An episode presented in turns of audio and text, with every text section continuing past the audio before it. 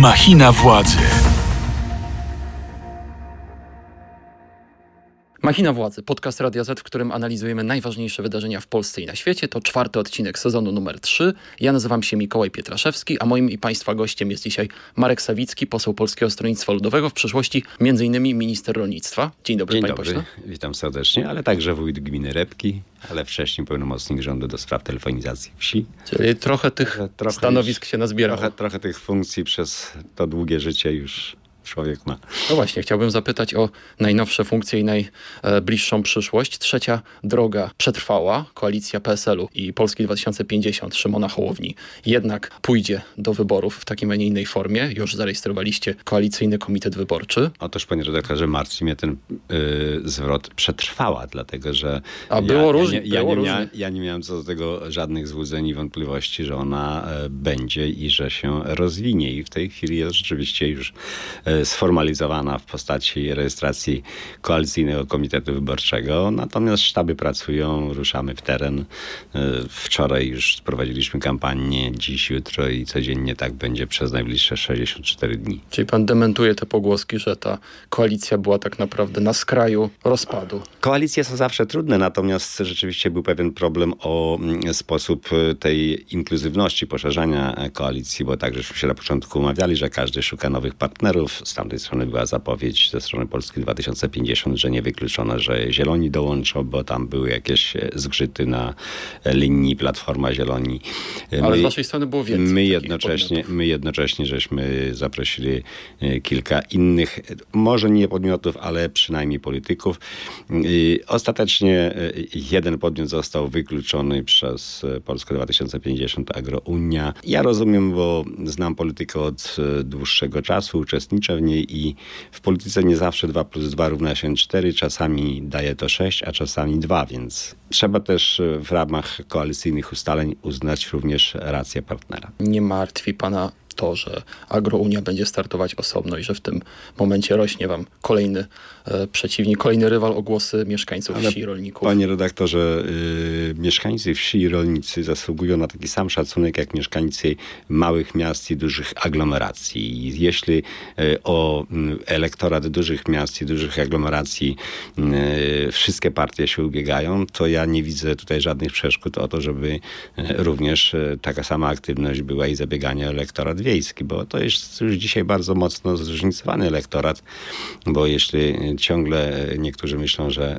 wieś to są rolnicy, to tam jest tych rolników niespełna 10%. Tam głównie a drobni są, przedsiębiorcy. A są regiony, gdzie jest mniej, tam są właśnie przedsiębiorcy, tam są urzędnicy, tam są nauczyciele, tam są lekarze, wszystkie zawody i, i, i, ta, i przede wszystkim przedsiębiorczość, która ma dużo lepsze warunki do rozwijania się, do prowadzenia swojej działalności właśnie na obszarach wiejskich niż w dużych miastach. A proszę mi powiedzieć, bo rzeczywiście w ostatnich tygodniach było gorąco trochę na, na może nie tyle, że na linii PSL Polska 2050, co wokół waszego sojuszu. I nie boi się pan, że e, część wyborców może nie uwierzyć w to, że już jest wszystko uporządkowane, wyjaśnione?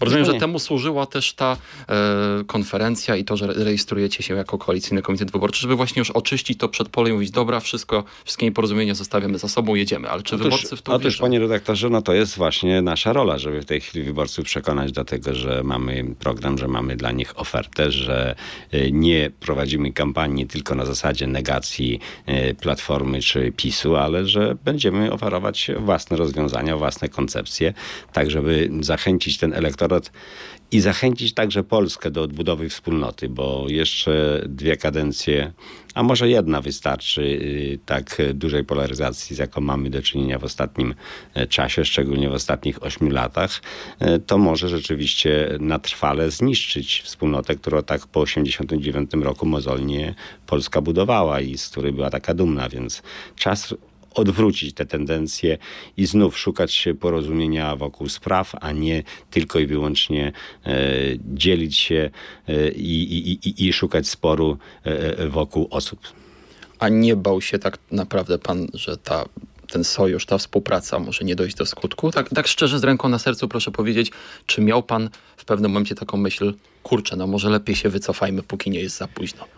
Panie redaktorze, w polityce trzeba mieć zawsze różnego rodzaju alternatywne wyjścia. Stąd też były te rozmowy o poszerzaniu naszej propozycji, naszej oferty na wypadek, gdyby druga strona nie wytrzymała tego naporu i ciśnienia, jakie było szczególnie wobec niej skierowane mm, przez część e, mediów, przez część także No tak, obrywało się opozycji. Hołowni bardziej niż Także mm, część opozycji demokratycznej, która uznała, że to jest dla nich duża konkurencja.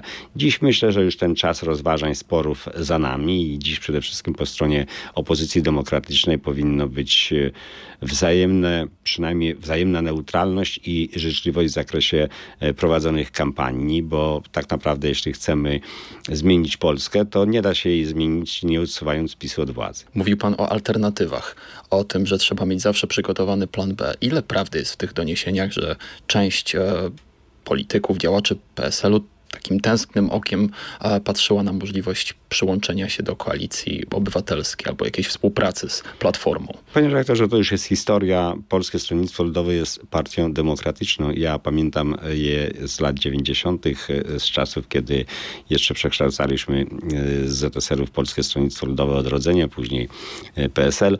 I zawsze mieliśmy sytuację taką, że PSL nie jest partią jednorodną, ma skrzydła. Są ludzie bardziej lewicujący, są ludzie bardziej konserwatywni, są, są bardziej że tak powiem, liberalni i bardziej socjalni. Część zawsze była gdzieś tam bardziej na lewo światopoglądowo, druga część z kolei bardziej, bardziej prawicowa, bardziej powiedziałbym religijna. I, i, i to jest naturalne, to pozostało i, i stąd też przy każdej budowanej koalicji, czy przy każdych wyborach zawsze ta dyskusja odbywa się. Ona się odbywa na poziomie i zarządów powiatowych, i zarządów wojewódzkich, i także w kołach na terenie gmin, gdzie rzeczywiście wątpliwości ludzie zgłaszają. O tym rozmawiamy. I później są gremia decydująca, więc zarządy wojewódzkie, Rada, Rada Naczelna Polskiego Stronnictwa Ludowego. Zresztą yy, największym wydarzeniem zawsze tej demokracji wewnętrznej jest kongres. Ale to w takim razie była taka możliwość, że pójdziecie nie z Polską 2050, tylko z Platformą. Panie redaktorze, była dyskusja o wszystkich wariantach, natomiast zdecydowanie chyba najmniej było chętnych do budowania jednej wspólnej listy. Mamy już te doświadczenia Tej z roku jednej 2000, dużej. tak, 2018 z wyborów do Europarlamentu, 19. 19 z wyborów do Europarlamentu. I jeśli chcemy drugi raz, że tak powiem, tą samą metodą uzyskać sukces, a pierwszy raz tego sukcesu się nie, nie udało uzyskać, to nie warto tego powtarzać. Po prostu zwyczajnie trzeba znaleźć inne rozwiązania. I my od samego początku jasno, przynajmniej zdecydowana większość Polskiego Stronnictwa Ludowego, już na pewno Naczelny Komitet Wykonawczy, prezentował pogląd, że trzeba budować e, własny projekt i z pewnością opozycja nie może startować na jednej liście, dlatego że elektorat w Polsce nie jest elektoratem e, dualnym. On ma dużo szersze potrzeby w zakresie e, programu i, i, i poszukiwania swojej reprezentacji. I tak naprawdę startując na jednej liście, spora część ludzi pozostałaby zwyczajnie w domu. Co z paktem senackim? Pakt senacki, z tego co wiem, co mówił mi Kiedy będzie ogłoszony? Piotr Zgorzelski, on już jest praktycznie zamknięty. A kwestia ogłoszenia, ja bym powiedział tak, y, nie ma to dla mnie znaczenia, bo ciągle oczekujemy od tej strony opozycyjnej, że ona wyłoży wszystkie karty na stół i pokaże, y, co ma. Natomiast y, nie oczekujemy tego od strony rządzącej, bo tak naprawdę Chociaż coś tam y, senator Karczewski przebłąkiwał, że też już mają wszystko dogadane. No tak, mają, ale, ale nikt nie pyta ich i nie, nie, nie, o to, kiedy ogłoszą. Więc uważam, że po to, żeby była także równowaga w zakresie e, prezentacji, dyskusji, ocen, e, to powinno się to ogłaszać równolegle.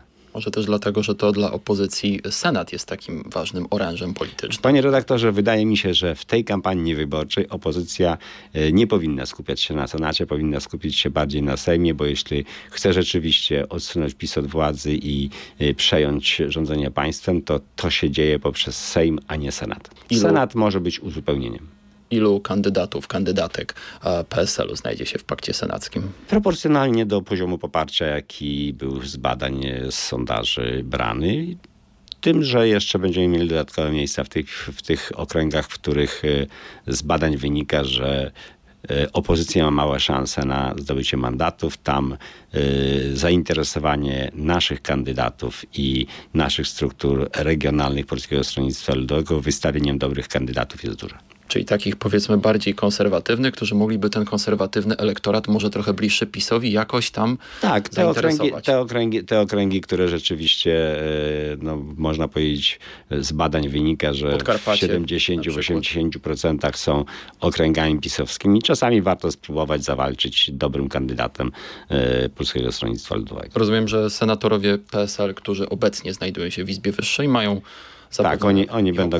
Oni be, tak, ta czwórka będzie kandydowała, więc tutaj nie ma e, żadnych, żadnych wątpliwości. Waldemar Pawlak, w ramach 65 Waldemar Pawlak także jako, jako już piąty, więc już, już pan sam sobie odpowiedział na część pytań. Natomiast, natomiast no będą jeszcze kolejni. Myślę, że te 65, które sobie Pakt Senacki założył, to jest realne, a w mojej ocenie może być to nawet siódemka z przodu. A a propos jeszcze okręgów sejmowych, pan wystartuje w swoim macierzystym okręgu w Siedlcach z jedynką? Tak, ja tradycyjnie w okręgu macierzystym w Siedlcach. E, co do jedynki nie mam jeszcze stuprocentowej pewności. Tam musi być podział trochę. W środę, tak, podzielić. w środę jest e, Zarząd Wojewódzki PSL, to on ostatecznie mm, za, za, zadecyduje o tym, jakie są miejsca. Ale już dzisiaj mamy praktycznie listę skompletowaną. Jestem w kontakcie i z marszałkiem Struzikiem, który jest prezesem Zarządu Wojewódzkiego i z osobami, które od strony technicznej technicznej to prowadzą. Sam też objeżdżam powiaty i struktury po to, żeby już przygotowywać tą także stronę techniczną kampanii, więc y, tu już jesteśmy gotowi, możemy do tych wyborów e, startować. Słuchasz podcastu Radia Z. A propos wyborów, to równolegle z nimi ma się odbyć referendum ogólnokrajowe zaproponowane przez Prawo i Sprawiedliwość. Na początku miało ono dotyczyć kwestii obowiązkowej relokacji migrantów w ramach Unii Europejskiej, co wzbudziło ogromny protest wśród kierownictwa PiS. Jarosław Kaczyński mówił o dyskryminacji i od razu zapowiedział takie referendum. A okazuje się, że jednak o tym mówiły medialne doniesienia od paru dni i dziś mm, właściwie otrzymaliśmy potwierdzenie, że e, tych pytań referendalnych będzie więcej. One nie będą dotyczyły tylko kwestii migrantów, a jesteśmy właśnie e, po tym, jak e, Prawo i Sprawiedliwość na swoich mediach społecznościowych opublikowało nagranie z Jarosławem Kaczyńskim w roli głównej, w którym on e, ujawnia pierwsze z pytań referendalnych i brzmi ono tak. Czy jesteś za wyprzedażą polskich przedsiębiorstw? W tym filmiku też podkreślmy, że uderza mocno w Niemców, uderza mocno w Donalda Tuska, który, którego nazywa politykiem, którego Niemcy chcą umieścić, osadzić w Polsce, żeby wyprzedawać wspólny majątek. Co pan o tym sądzi? Powiem panu szczerze, że trochę obojętnie podchodzę do tej propozycji, do tego pytania, dlatego że ono nie jest jeszcze ostateczne, bo w Sejmie będziemy o tym dyskutować 17 e, sierpnia, więc jeszcze parę dni, a skoro w ciągu ostatnich kilku dni Jarosław Kaczyński w sprawie referendum e, wypowiedział kilka sprzecznych opinii, między między innymi mówiąc o tym, że będzie tylko jedno pytanie i że będzie to pytanie dotyczące uchodźców. W tej chwili uchodźcy mogą w ogóle się nie pojawić. Natomiast mnie zdumiewa inna rzecz. Ciągle nie rozumiem, bo może dlatego, że o parę lat jestem młodszy od Jarosława Kaczyńskiego, ale dziś mamy sytuację, w której to Rosja to Moskwa jest y, głównym zagrożeniem i to oni prowadzą wojnę, wywołali i prowadzą wojnę od 2014 roku w Ukrainie. To my ponosimy też ciężary tej wojny jako obywatele i y, aktywnie jako państwo. I dziwię się, że Jarosław Kaczyński jakby trochę mniej dostrzega w tej retoryce wyborczej tamto zagrożenie, natomiast bardzo mocno y, nawołuje do zagrożenia y, niemieckiego, tak jakbyśmy byli w roku 1938, a nie w roku 2023. Więc to mnie trochę niepokoi, bo y, albo ma słabych strategów, albo rzeczywiście wraca do rodzinnej pamięci pokoleniowej i chce tę y, kampanię osadzić na tylko i wyłącznie motywach historycznych. Ja dzisiaj bym nie pytał o kwestie związane, czy chcesz wyprzedaży, bo to jest taka trochę samoocena Prawa i Sprawiedliwości, bo ja przypomnę, że PiS jako Porozumienie Centrum jako, jako środowiska OKP uczestniczył w rządzie i Tadeusza Mazowieckiego i uczestniczyli w rządzie także później Jerzego Buzka, więc cały AWS, cztery lata tam minister sprawiedliwości przecież był mm, świętej pamięci Lech Kaczyński. Y, uczestniczyli także w rządach 5-7, 2005-2007, teraz 8 lat i w tym czasie rzeczywiście dokonywała się duża wyprzedaż majątku. No, chociażby Lotos, który przeszedł w ręce Węgrów. No to Lotos, ale panie redaktorze, ciągle, ciągle zapominamy o tym, że w latach 90. jeszcze z SLD przyjęliśmy ustawę o komercjalizacji i prywatyzacji przedsiębiorstw przetwórstwa rolno-spożywczego, gdzie 15% akcji dostali bezpłatnie rolnicy, 15% akcji pracownicy, 70% akcji zostało w rękach Skarbu Państwa. I wtedy zarządów AWS-u ten skarb państwa, to państwo rządzone przez także polityków porozumienia Centrum, sprzedało te przetwórstwo rolno-spożywcze, oskarżając później o to Polskie Stronnictwo Ludowe. Przecież można było zostawić pakiety kontrolne w tych y, przedsiębiorstwach.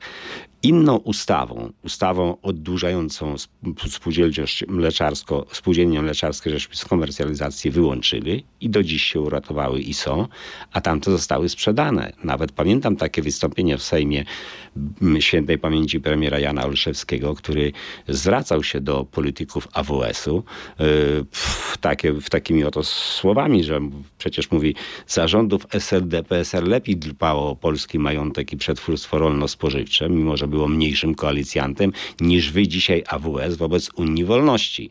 Więc to było wielkie oskarżenie dla polityków e, PiSu. Ze strony jednak o, uwielbianego premiera. Tak, uwielbianego premiera o, to, o tę wielką wyprzedaż. Więc dzisiaj pytanie o to jest naprawdę e, kuriozalne i tak jak powiedziałem, ono chyba wynika e, z historii, z mentalności bardziej prawnika, historyka niż e, polityka, bo ja bym pytał o przyszłość. Ja bym pytał, e, czy chcecie zmiany e, Polskiego Ładu, który tyle bałaganów wprowadził w a polskiej przedsiębiorczości. To przecież to a, a było sztandarowym projektem.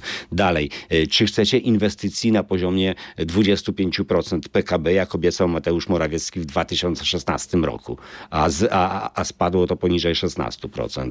Ja bym pytał, czy chcecie w końcu naprawy służby zdrowia i normalnej E, edukacji w Rzeczpospolitej, więc e, może o te rzeczy niech pan premier Kaczyński zapyta, to wtedy być może i opozycja włączy się w kampanię, w akcję referendalną. Przecież wiemy, że nie temu służą te referenda, żeby o coś zapytać i coś się od ludzi dowiedzieć, tylko po to, żeby dać szansę z jednej strony polaryzować scenę polityczną, znów na dwa, ale z drugiej strony dać szansę także możliwości prowadzenia kampanii w sposób nieformalny. A wy, wy, jako PSL będziecie zachęcać swoich wyborców do tego, żeby wzięli udział w tym referendum? Oczywiście nie, każdy obywatel może to nie, panie redaktorze, Nie, panie redaktorze, dlatego, że nie chcemy uczestniczyć w manipulacji PiSu, bo tu nie chodzi o to, żeby się czegoś od ludzi dowiedzieć, Jarosławowi Kaczyńskiemu, tylko chodzi o to, jak ukryć nieuczciwe finansowanie referendum poprzez referendum kampanii wyborczej do parlamentu.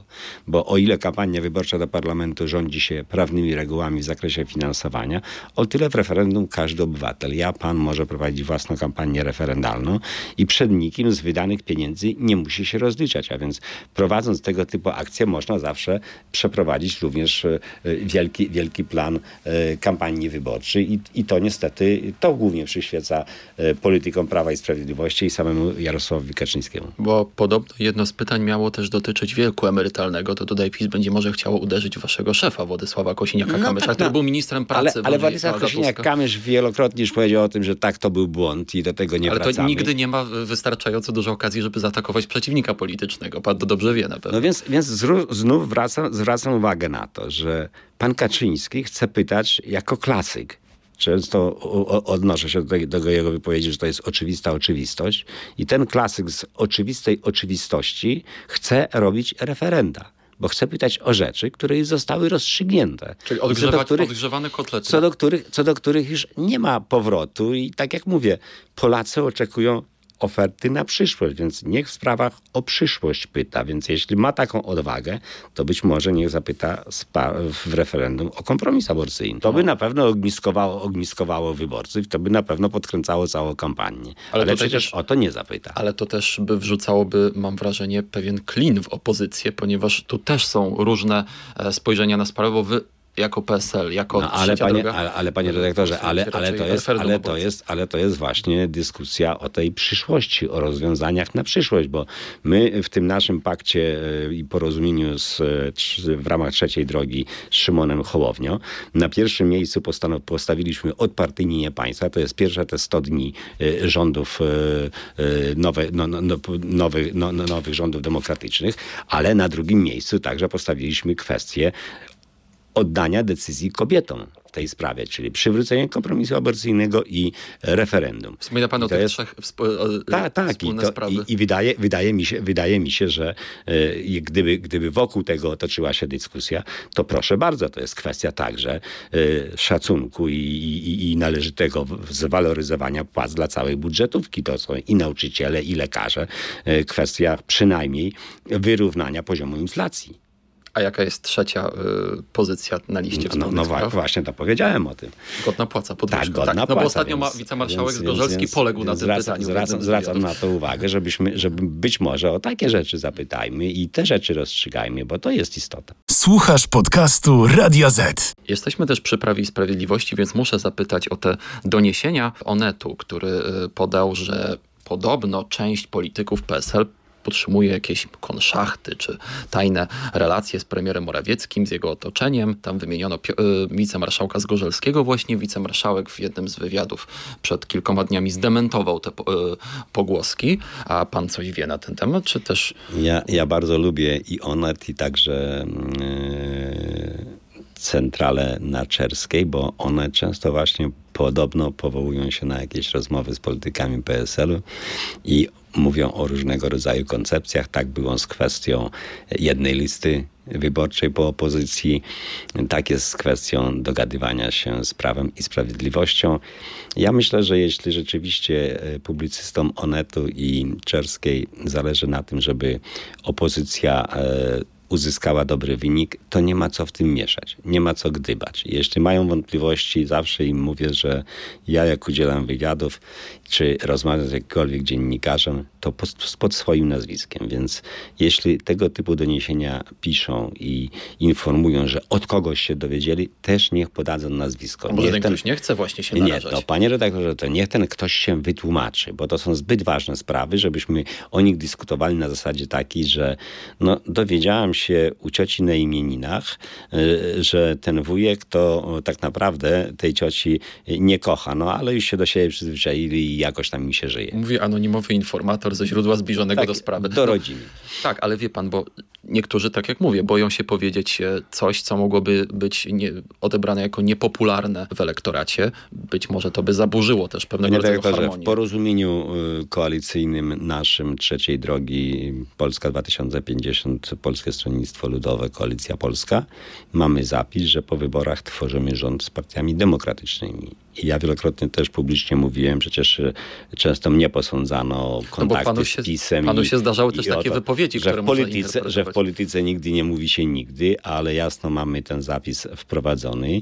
I ja odpowiadam, że o ile y, czasami mam wątpliwości co do demokratyzacji niektórych także środowisk opozycyjnych, to o tyle nie mam żadnych wątpliwości, jeśli chodzi o Prawo i Sprawiedliwość, bo tam kwestia kongresu, tam kwestia y, wyboru władz polega na tym, że wyznacza y, prezes prezesów i pozostali nie mają nic do powiedzenia, więc y, jeśli partie demokratyczne nie przestrzegają swoich statutów, i swojej wewnętrznej demokracji, to w momencie, kiedy dochodzą do władzy, obywatele muszą być przekonani i muszą o tym wiedzieć, że również nie będą stosować się do zasad demokracji. Jeśli są autorytarne wewnętrznie, będą także te, ten autorytaryzm przenosić na struktury państwa. I mamy od 8 lat tego, że tak powiem, jasne dowody, bo dzisiaj y, wszystkie obszary państwa zostały zawłaszczone przez jedną partię. Y, nie udało się zawłaszczyć wymiaru sprawiedliwości z prostej jednej przyczyny przyczyny, bo koncepcje na jego urządzanie miał nieco inne e, Zbigniew Ziobro, a nieco inne liderzy PiSu. I te koncepcje zderzyły się w 2017 roku w, w postaci weta pana prezydenta. Dwóch z trzech. Tak. tak. Potem, potem, potem pan prezydent wniósł niby swoje projekty. Te projekty uziobrzone e, nie naprawiły wymiaru sprawiedliwości, ale już drugi raz pan prezydent nie mógł ich zawetować, bo był ich współautorem. I dzisiaj wiemy, że od dwóch lat na konferencjach prasowych publicznie i pan prezes Kaczyński, i pan premier Morawiecki, i także pan prezydent mówi, że no niestety wymiar sprawiedliwości w Polsce nie został zreformowany. Nie udało się to. Mało tego, ostatnio na swoich konferencjach również mówi o tym Zbigniew Ziobro, że niezreformowany wymiar sprawiedliwości yy, sprawia to, że sędziowie nie wydają wyroków takich, jakie on by chciał. Tak, no bo to są źli sędziowie. No bo to są, więc, więc, więc, więc y, proszę zwrócić uwagę, mówiłem o tym, że mamy do czynienia z partią autorytarną i teraz powołujemy się na konkretne y, wypowiedzi konkretnych ludzi. I oni to potwierdzają że... Czyli wracając jakby do tego wątku z kontaktami z premierem Morawieckim, tutaj mówi pan, że ta anonimowość osłabia wiarygodność tego przekazu. Oczywiście, że tak. I tutaj trzeba sobie jasno powiedzieć, że nie mogą partie demokratyczne układać się z partiami niedemokratycznymi, bo same za chwilę zostaną, że tak powiem, tym doświadczeniem wciągnięci w wir niedemokratyczności, autorytaryzmu i pokonani. A nie jest tak, że część aktywu y, PSL-u partyjnego, tych partyjnych dołów ma trochę już dość bycia w opozycji, a nie jest pewna, czy e, PiS uda się pokonać w następnych wyborach, więc być może przygotowują sobie coś w rodzaju takiego miękkiego lądowania. Otóż, panie redaktorze, mamy sytuację wielopoziomowości polskiego państwa po to, żeśmy w 1989 roku odradzali polski samorząd, żeby tam także jako, jako ten... E, jeden z elementów państwa mógł funkcjonować samodzielnie i niezależnie od władzy centralnej. Niestety dziś on, ta, ta niezależność samorządu została bardzo mocno ograniczona poprzez chociażby ograniczenia finansowe, bo wręczane kartoniki to nie jest to samo co dochody własne i swobodne decyzje w zakresie dysponowania tymi środkami przez y, samorządy. Więc y, dzisiaj mamy sytuację, gdzie we wspólnotach lokalnych są różne koalicje. Są koalicje e, PiSu z Platformą, są koalicje PiSu z PSL-em, są koalicje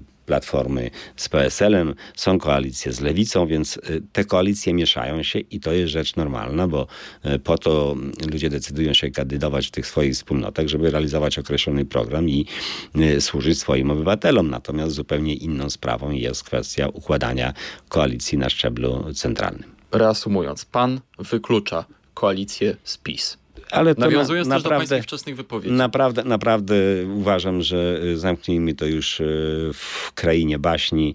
Y, jesteśmy tu i teraz, tak jak powiedziałem Mamy koalicyjne porozumienie z Szymonem Hołownią, z Polską 2050. Mamy tam jasny zapis, że z partiami demokratycznymi tworzymy nowy rząd i wszystkie partie demokratyczne powinny zrobić wszystko, żeby rzeczywiście uzyskać tyle mandatów w Sejmie, żeby nie trzeba było gdzieś zaglądać e, po kątach, czy Konfederacja z nami się dogada, czy nie, bo ja w żadne dogadanie się Konfederacji z e, opozycją dzisiejszą demokratyczną nie wierzę. W związku z tym musimy zrobić wszystko, żeby wygrać bez Konfederacji. Nie wierzy pan, ale też rozumiem, że wynika to z pańskich słów, że pan by nie chciał takiego wariantu. Czy dopuszcza. Panie redaktorze, y, ja po prostu nie wierzę y, i to nie jest kwestia, y, to nie jest kwestia moich chęci, dlatego że w mojej ocenie na listach Konfederacji będzie dużo ludzi wskazanych już dziś przez Prawo i Sprawiedliwość i nawet jeśli kierownictwo a ono jest bardzo zróżnicowane, Konfederacji podejmie jakąś decyzję, to ich politycy y, w tej decyzji y, nie będą konsekwentni, nie, nie będą związani. A co pan ma na myśli tutaj? Ja mam to na myśli, że Prawo i Sprawiedliwość nam pokazało, jak bardzo szybko i sprawnie potrafi y, kupować posłów wybranych z innych list. To przecież przypadek chociażby posła Mejzy, który wszedł po świętej pamięci Jolancie Fedak. On nie był członkiem Polskiego Stronnictwa Ludowego, ale był, był na, nasz, na naszej liście i, i, i jeszcze nie zdążyliśmy, że tak powiem, e, oddać ostatniej e, czci e, naszej koleżance, a już emisariusze z Prawa i Sprawiedliwości byli u pana posła Mejzy i już się dogadali, więc jeśli w takich warunkach dokonuje się, że tak powiem, zakupów, transferów, no to bezpośrednio po wyborach naprawdę boję się sytuacji, w której Prawu i Sprawiedliwości będzie brakło, brakło kilka mandatów do sprawowania większości, bo to jest wtedy pokusa dla niektórych posłów z Konfederacji niesamowita. Ale chce pan powiedzieć, że oni są już jakby namierzeni przez PiS? W mojej ocenie tak. W mojej ocenie będziemy mieli sytuację, gdzie na listach już tej formacji będą przygotowane osoby przez dzisiejszą większość parlamentarną. Ale czy one są tego świadome? Panie redaktorze, nie, chciał, nie chciałbym kontynuować tego wątku, ale. Znów, ale on jest bardzo ciekawy. Ale znów w polityce jestem bardzo długo i powiem panu szczerze, że operatywność y, kilku polityków, w tym między innymi y, Zbigniewa Ziobry, w tym także Mariusza Kamińskiego, y, za operatywność wszystkich ich bardzo wysoko cenię, bo są sprawni, jest na tyle, na tyle, na tyle duża, że wyobrażam sobie takie sytuacje, że po wyborach, jeśli będzie brakowało kilku kilku posłów do większości PiSu, to być, może być różnie. A wyobraża sobie pan taką sytuację, to już będzie moje ostatnie pytanie, ale taka hipoteza też jest forsowana przez część komentatorów politycznych. Gdyby opozycji rozumianej jako KO, Lewica, PSL, Polska 2050, ani Zjednoczonej Prawicy nie udało się zdobyć większości i o wszystkim miałaby decydować Konfederacja, to Mencen, Bosak, Korwin mówią wtedy nikogo nie popieramy i kilka miesięcy później odbywają się nowe wybory. Pan wierzy w taki scenariusz? Tak, wierzę w taki scenariusz. Jak bardzo? To jest w mojej ocenie wiarygodne na 20%. 80% stawiam na to, że Konfederacja dogada się z PiSem, ale 20% takiej niepewności y, pozostaje i niewykluczone, że wybory mogą być przyspieszone. Może być też ten wariant y, y, takiego rządu mniejszościowego. Z cichym poparciem. Z cichym poparciem tak Konfederacji, ale, ale w mojej ocenie ten wariant jest wariantem na rok, maksymalnie półtora. Nie wytrzyma dwóch, e, tak jak było to e, w, w latach 2005-2007. Czyli Pana zdaniem powinniśmy się szykować na większy, gęstszy maraton, bardziej intensywny? Nie, panie redaktorze. Moim zdaniem e, mamy dwa miesiące czasu i to od nas, polityków opozycji, zależy, jak zaprezentujemy swój program i na ile przekonamy wyborców do tego, że, zasług, że oni i Polska zasługują na zmianę władzy. I tym akcentem kończymy naszą dzisiejszą rozmowę. To był czwarty odcinek trzeciego sezonu Machiny Władzy, podcastu Radia Z, w którym analizujemy najważniejsze wydarzenia w Polsce i na świecie. Moim Państwa gościem był Marek Sawicki, poseł Polskiego Stronnictwa Ludowego, były minister rolnictwa, a także człowiek wielu innych funkcji. Dziękuję bardzo. Ja tymczasem zapraszam do słuchania naszych podcastów na Spotify, na Apple Podcast, na Google Podcast, a także do oglądania wersji wideo na YouTubie, a także zachęcam do subskrybowania naszego kanału na YouTubie. Za tydzień w następnym odcinku spotkam się z Wami ponownie ja, Mikołaj Pietraszewski. Dziękuję, do usłyszenia, do zobaczenia.